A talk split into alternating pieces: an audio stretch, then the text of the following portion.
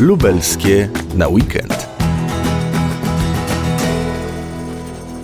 Pora odwiedzić Chełm, miasto położone blisko granicy z Ukrainą i Białorusią. Miasto ciekawe historycznie, leżące na styku trzech kultur polskiej, ruskiej i żydowskiej. Będzie o tym, co na powierzchni ziemi, co góruje nad miastem, ale i o tym, co pod ziemią. Spacer zaczynamy na chełmskim rynku, który nazwany został Placem Łuczkowskiego. Skąd ta nazwa? Wyjaśni Zbigniew Lubaszewski, historyk i przewodnik. To jest bardzo ciekawa postać, tak z przełomu XIX-XX wieku, społecznik, lekarz, no najbardziej znany jako twórca oddziału Polskiego Towarzystwa Krajoznawczego, które powstało 28 kwietnia 1910 roku i było jednym z pierwszych na Lubelszczyźnie. Prezesował temu towarzystwu do śmierci do roku 1932 i po jego śmierci władze miasta, uznając jego zasługi, stwierdziły, że ten plac, który do tej pory nosił nazwę Mały Rynek, będzie nosił jego imię. My znajdujemy się koło hmm, murów czy po prostu ławek? To znaczy y, te murki imitują dawne kamienice XVIII-wieczne, starosty węgleńskiego. Nieco dalej są widoczne fundamenty dawnego ratusza, który spłonął w połowie XIX wieku, już nie został później odbudowany. W tym miejscu zresztą później powstał taki dosyć dziwny budynek, zwany okrąglakiem. Były to takie kramy żydowskie, one z kolei dotrwały do y, wybuchu II wojny światowej przejdźmy bliżej tej studni, która tutaj się znajduje. Tam jeszcze jest woda? No nie, to jest w zasadzie tylko rekonstrukcja. Ta studnia rzeczywiście istniała w dawnym hełmie, ale gdzieś w XVIII wieku uległa e, likwidacji. No i właściwie w XX wieku, kiedy prowadzono badania związane z podziemiami, stwierdzono, natrafiono pod ziemią na szyb tej studni. No i kilka lat temu, kiedy przeprowadzono renowację tego placu, uznano, że taka rekonstrukcja byłaby tutaj przydatna i stąd zrekonstruowano tą dawną e, studnię staromiejską. To jest dawny rynek staromiejski, czyli centrum dawnego miasta, lokowanego w 1392 roku i stąd rzeczywiście można skierować się do głównych obiektów e, zabytkowych. Rzeczywiście Kościół Rozesłania Świętych Apostołów, najcenniejsza w sumie budowla zabytkowa Hełma, zabytek klasy zero, późno barokowa, piękna budowla według projektu Pawła Fontany.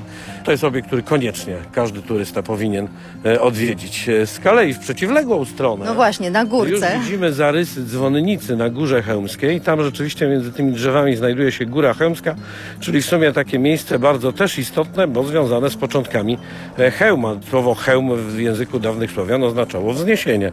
Stąd tam znajduje się i bazylika, czyli dawna katedra unicka, ale znajduje się również takie wzgórze zwane Wysoką Górką, które jest w zasadzie pozostałością po dawnych zamkach, które istniały tutaj w czasach księcia Daniela i w kolejnych wiekach. No niestety później uległy rozbiórce, w związku z tym mamy tam tylko takie potężne grodzisko, które od kilku lat zresztą badają intensywnie archeolodzy i ciągle tam w zasadzie co roku coś odkrywają. Można również z tego rynku skierować się w stronę północną, ulicą Kopernika. Będą tam takie dwa obiekty, które właściwie pokazują taką różnorodność kulturową tego hełma, bo z jednej strony będzie synagoga na rogu ulicy Krzywej z początku XX wieku, niegdyś nieco w bok, tak na wysokości ulicy Jatkowej, którą tutaj widzimy, była stara synagoga, niestety Niemcy ją zniszczyli. Nieco niżej z kolei, idąc ulicą Kopernika, dojdziemy do cerkwi prawosławnej pod wezwaniem świętego Jana Teologa z połowy XIX wieku.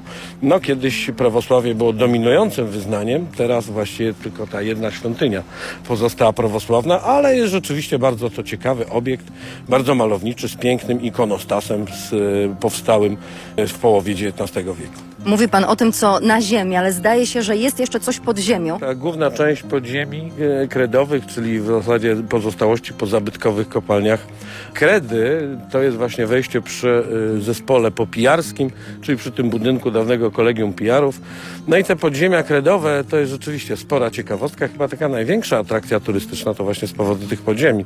Najczęściej turyści trafiają do e, Hełma. Jest to pozostałość właśnie po takim da dawnych kopalniach, które w taki dziwny sposób kopano pod kamienicami. No i w wyniku tej działalności powstał taki system korytarzy. Tylko niewielka część jest udostępniona jako trasa, jako trasa turystyczna, bo około dwóch kilometrów. W każdym bądź razie rzeczywiście klimat tych kredowych korytarzy jest niezwykły i to jest taka no, jedna z głównych atrakcji. Jeśli z kolei chodzi o Górę Chemską, to no, prawdopodobnie na tym wzgórzu też były podziemia. No tego dokładnie nie wiemy, bo trzeba by to jeszcze przebadać. Natomiast są dostępne krypty pod bazyliką Bazylika powstała na, na miejscu, gdzie stała niegdyś cerkiew XIII-wieczna i tam były krypty, gdzie między innymi książę Daniel Romanowicz został pochowany. E, W kolejnych wiekach biskupi, uniccy między innymi. No i w ostatnich latach w ramach badań archeologicznych z jednej strony odkryto, namierzono dokładnie tą pierwotną świątynię, no i przebadano właśnie krypty, które w ostatnim czasie zostały udostępnione turystom, no i można tam się rzeczywiście zgłosić i zwiedzić te krypty. Na pewno jest to obiekt też niezwykle interesujący. Lubelskie na weekend.